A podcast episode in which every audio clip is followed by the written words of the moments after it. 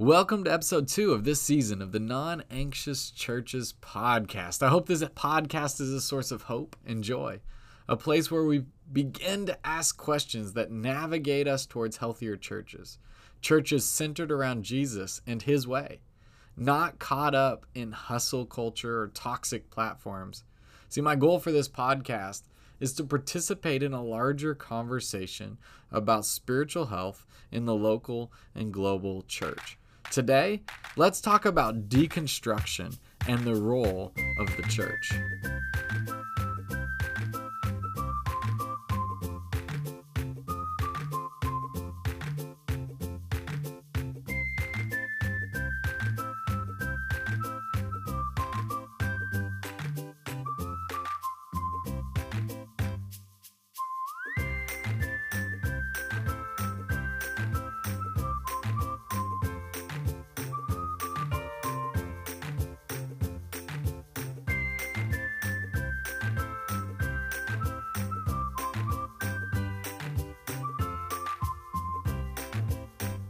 well, welcome back. Doesn't that uh, theme music make you want to dance a little? Welcome back to the Non Anxious Church podcast, where we're cultivating a church culture that isn't lost in the sea of anxiousness, one podcast at a time. Deconstruction is quite the buzzword right now. It's also not something that can be talked about in overly simplistic words. It's a complex experience. It's it's uh, a journey. For many, it's even overwhelming and a wallowing sort of experience. It's as complex as humans typically are. But maybe you're asking, what is deconstruction? I hear people talk about it. I want to know what it is. And the word itself has often been slammed as this idea of, of, of a loss of your faith. In fact, some would even um, say or, or define it as a loss of your faith, but that's not actually what it means nor even where it's supposed to lead. Some do lose their faith in Jesus and the church during deconstruction, but I wouldn't say that's the goal of deconstruction. For most, deconstruction is a tr- is a search for truth and stability. That's what they're looking for. Truth and stability. Karen uh, Swallow Prior, who's a professor, defines it as this What happens when a person asks questions that lead to the careful dismantling of their previous beliefs. She says, It's what happens when a person asks questions that lead to the careful dismantling of their previous beliefs. This is a helpful definition to consider asking questions that sort of dismantle or deconstruct what they were thinking or previously thought. The word itself was used in academic circles, you know, in the 1970s and 80s, this idea of uh, deconstructing sort of some of the academic thoughts. Um, and it comes from a process of remodeling. Uh, deconstruction is literally what it sounds like the process of taking apart construction. Though it should come with the goal of reconstruction, right? Like that would be the the goal of deconstruction would be to have the goal of reconstruction. Otherwise, it's not deconstruction; it's demolishing. And that's why we should use the word deconstruction with this idea of taking things apart with the goal of putting things back together, or even if it's a little bit different, then we should, we should honestly, the loss of faith should be called demolishing, right? Because the goal, and I would even say this is the goal for most people deconstructing, is not to demolish anything, but really to sort of reconstruct a healthier framework for them to understand life and faith and, and God for example, my family and I moved to a new house about a year ago. Before we moved in, we had a contractor team come in and do some work. They were taking the popcorn off the ceilings, replacing flooring, painting, removing wallpaper, and some other odds and ends like changing light fixtures and electrical outlets and things like that.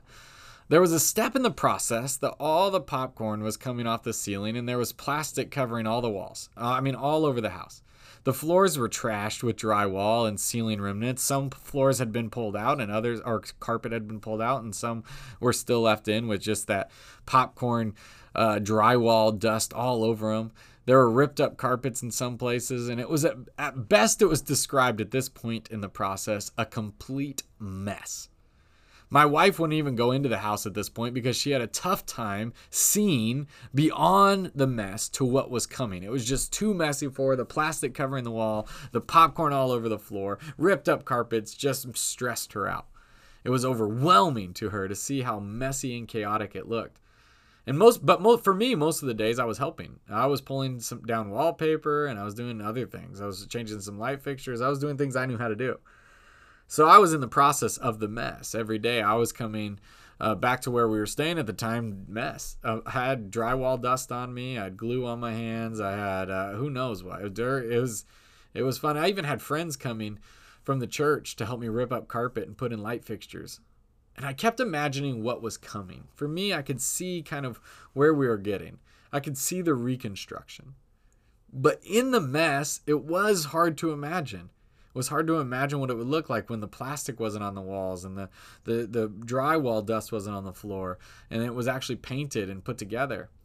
This is the process of deconstruction when it comes to faith. The goal is not to demolish the building, but to begin to take apart what doesn't work or doesn't make sense to the character of God or doesn't line up with Scripture. For many, it may even be what doesn't line up with their felt experience. And so they begin to take wallpaper off. They begin to pull up carpet. They begin to change some light fixtures. Now, if you think about some deconstruction projects in the building world, you may find a problem. I've heard of many remodels where they found some a big problem. They, they you pull up carpet and notice there's a leak coming from under the house.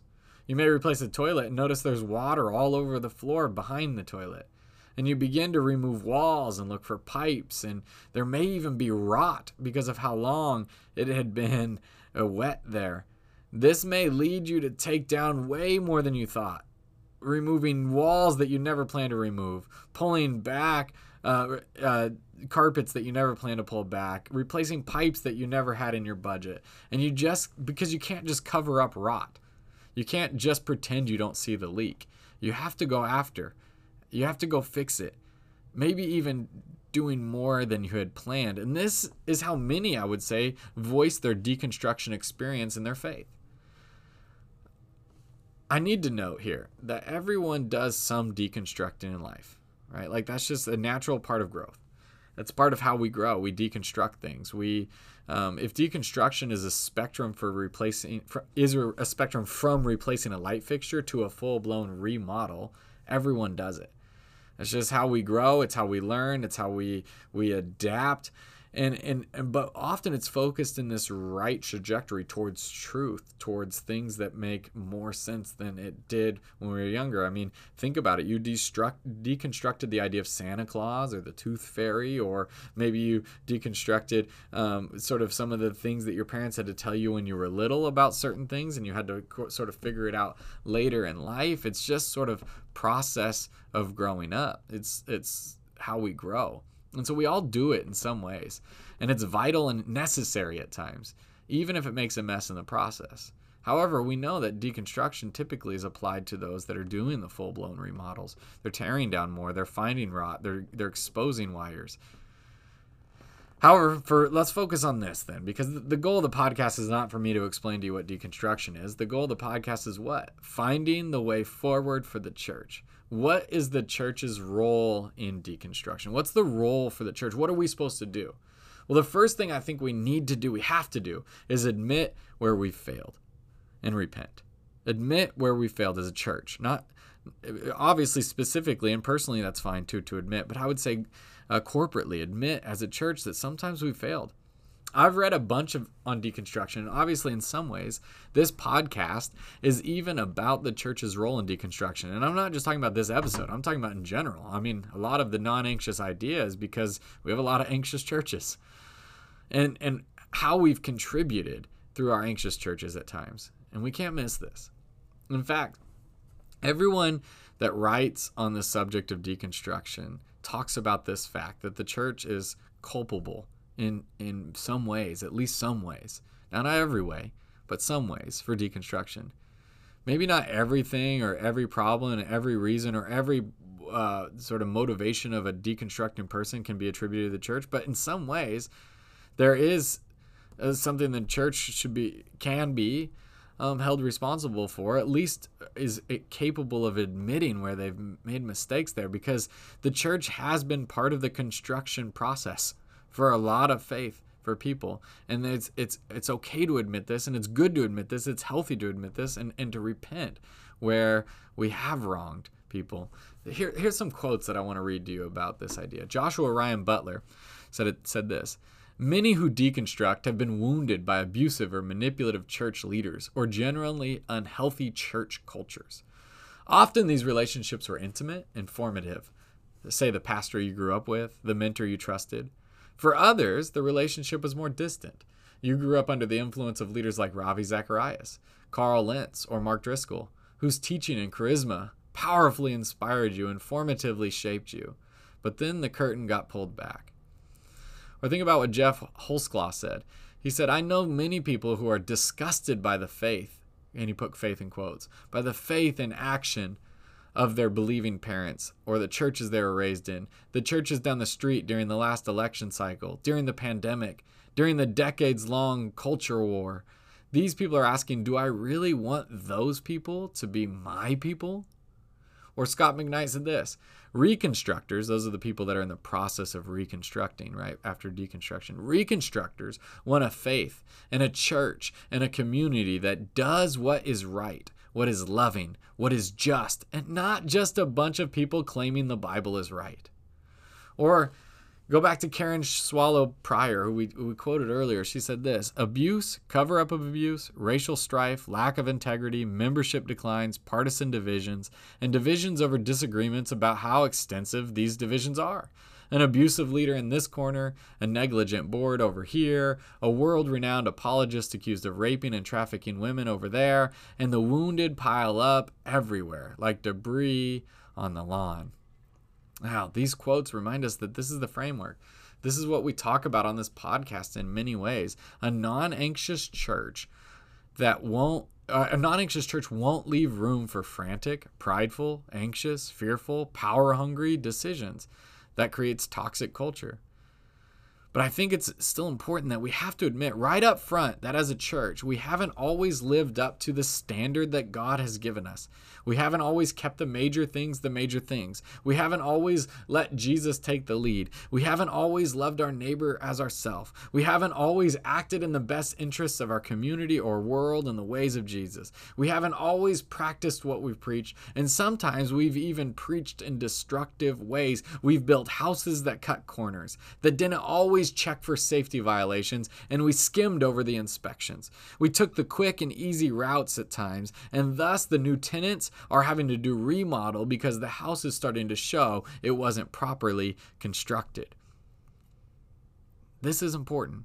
And now, as you know, the reason I even have this podcast is I have such a deep love for the church, for the bride of Christ. And I believe in so many ways it's a beautiful and a wonderful expression of Jesus and, and, and, and following him. But in other ways, we have to admit that at times we have cut the corners we have tried to uh, factory produce discipleship instead of slowly produce discipleship. Because deconstruction, in many ways, comes from the fountain of anxious churches. It's bubbling over the walls now, and we are seeing generations of people not sure they can trust anything the church taught them. Admitting our faults is the way of Jesus. It's the way of the ancient church. It's confession, and it's holy and wonderful. Confession is good. And so we can say, I'm sorry. I'm sorry we messed this up. I'm sorry at times we didn't uh, communicate the the truth and the depth and the beauty of the gospel. I'm sorry at times that we we allowed platforms and and, uh, and celebrityism and money and buildings and and attendance be our focus instead of Jesus. And I'm sorry for that. And maybe you want to be defensive here and say, not me, not my church, but yes, all of us in big or small ways, for no one is perfect. No church is perfect. No pastor or leader is perfect. And yes, you may have had a smaller role, but you still had a role nonetheless. It would be pretty prideful to assume your theology is 100% perfect and the way you gather as a church is 100% the right way. And yes, yes, yes, yes, the next generation isn't going to hit it 100% either. and they'll need to apologize. And they don't have all the answers either. The generation behind them will probably need to destruct some of the things they did. Hopefully, less and less, but once again, the bride of Christ needs the grace of Christ. The bride of Christ also needs to admit that we need Jesus. And when we try to do it in our own way, in our own strength, in our own abilities, that we mess up and we begin to construct walls that weren't supposed to be there. They weren't part of the blueprint that Jesus gave us. And then there's going to be people that need to take them down. It's okay for all of us to admit together we need to put more focus on Jesus and his way. That's beautiful. It's hard, but it's worth it. So, what do we do? We admit, we grieve, we seek to find a way forward. We seek to find Jesus' way forward. I like what Prior goes on to say, Professor Prior, in the quote above. She says this She goes on to say, Yes, deconstruction is risky. It always entails the danger of throwing out the baby with the bathwater. And as a church body, during these messy processes, it's our job to help hold those babies. But it is also our job to help dump that dirty water down the drain. It is hard, terrible work, but it is also very necessary. She says, hold the babies and dump the dirty water. Now, we've just talked about what it looks like to dump the dirty water, but what does it look like to hold the babies? So, the, the second point, and really the first point of holding the babies, is this we need to create space for questions and pondering. Jacob was renamed to Israel, and the name Israel literally means the one who wrestles with the divine. The one who wrestles with the divine. I like that. And that would be the journey of Israel forever and ever, on beyond that, constantly wrestling with God. And yet, that's a name that was given to them in a way that God uh, sort of even wants his people to interact with him. And yet, even that idea predates Israel. I mean, think of Job wrestling with God, or Abraham, or Joseph in Genesis, or, or even Cain wrestling with God, and it extends to us today. This idea of wrestling with God is part of the call of his people to wrestle, to embrace unanswered questions and the, the, the journey of discovering answers. Maybe or maybe not sitting in the reality that we may not have all the answers, and that's okay. And some of our answers weren't great answers, but we felt so much pressure to have an answer, we simply plugged one in. Questions aren't bad. In fact, that's how Jesus mostly communicated with people. Questions are how we begin to learn and grow. Questions are how the how we find truth. And if we trust the reality that God holds truth and is truth as a church, we can be okay with people asking questions and wrestling with questions, and even okay with saying we don't know the answer. It's okay to just simply say, we just have to trust God on this one. Even hard, complex, frustrating, and upsetting questions. Does the church have space for some of these? One of the things that I've been installing and talking about a lot about in our church here at Praise Covenant is this idea of LPA. I call it learn, ponder, and apply. LPA. Learn, ponder, apply. We've been focusing a lot on this pondering idea because as Americans, we're good at learning and applying, right? In fact, that's how we were trained in school to learn and apply something. Like you learn a math problem, you immediately have to apply it on the next assignment. You learn how to read a certain word, you immediately have a book that has it in it, or a paragraph or a sentence that has it in it. You immediately learn learn how to spell a word, you have that in that Friday's pop quiz spelling test, right? Like this is we're good at learning and applying. Pondering, however, we're not good at. Pondering is the process of gaining wisdom. When we ponder, we not only think about it, we wrestle with it. We talk with God about it. We seek the Spirit in it. We ask other people about it. We don't quickly get a Google answer. We wrestle. We wonder. We think about the implications. We may test theories. We are pondering, and it may take years. Let people that are deconstructing, let them ponder. Let them ask questions. And don't force easy answers. Maybe even ask them questions to their questions. Help them wrestle. The church should be able to help them wrestle and commit to being there in their wrestling. The second thing we see about holding the babies, or the third point total, is be part of the work of putting it back together. When the church is part of putting it back together. That's the expression of the church that I think we act the most like Jesus with. When we were remodeling our small part of our house, or that, you know, the, the small remodel that we did in our house I was telling you about earlier before moving in, I had multiple people come and help me not only deconstruct aspects of it, but also reconstruct it. My friend Brian helped me pull up old carpets. My friend Drew helped me put in new light fixtures. My friend Tyler helped me install the washer and dryer. And we had a bunch of church friends come by and help us move in. Now, all these people that I just mentioned, they, they attend our church. And this is a great example of what the church can do in the process of someone on their own journey of deconstruction and reconstruction. It wasn't their mess. It wasn't Brian's mess or Drew's mess or Tyler's mess. It wasn't their mess. It wasn't their house. It wasn't their problems. But they helped. They not only helped take out the stains and the problems, but also helped me install the new stuff. The church should be part of helping people put the pieces back together. God is with us in this. God honestly wants us to have a more accurate view of who He is and how He relates to us. And the church can help with this. If someone is struggling with a false caricature of God, not only can we help them realize how it was false, we can take out the carpet for them or with them, but we can also help them rediscover in the Word of God this right caricature, this right view of God. We, we help them search the scriptures and pursue the God that is pursuing them, stepping into their mess, embracing their work, holding their baby. It also means that sometimes not letting people live in the mess forever. Not saying we should rush, rush them through it because I do think pondering takes years sometimes.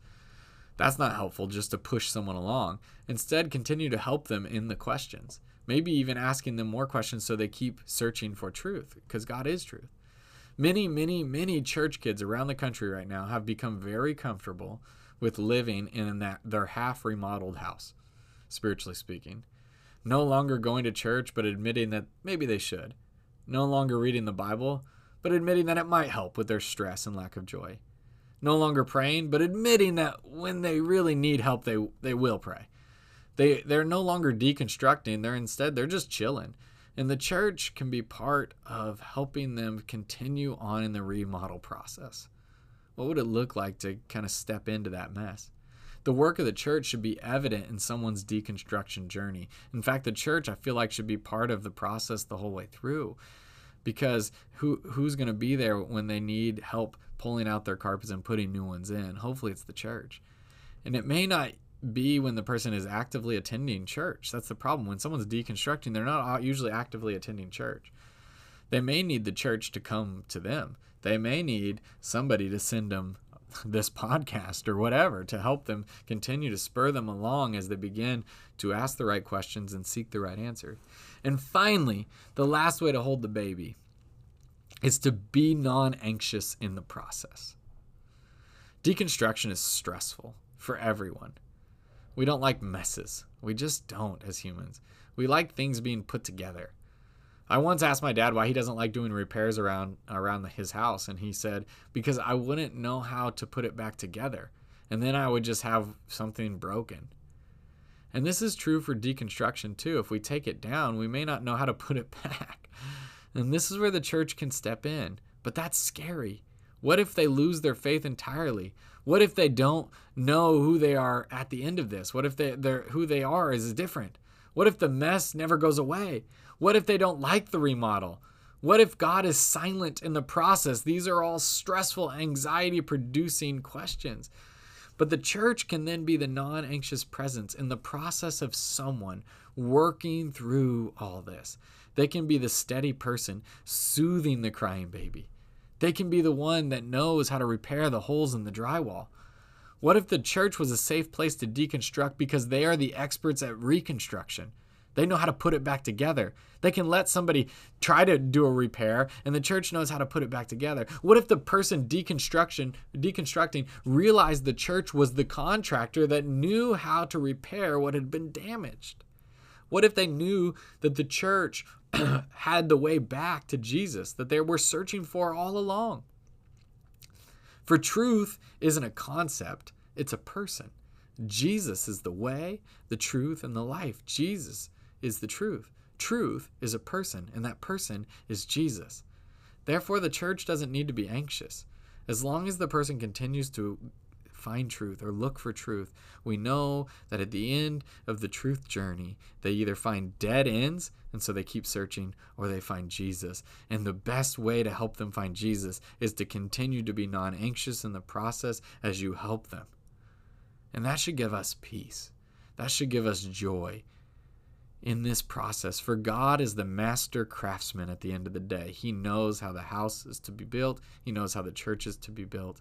And He actually loves, loves, loves rebuilding and restoring. And that should bring us joy.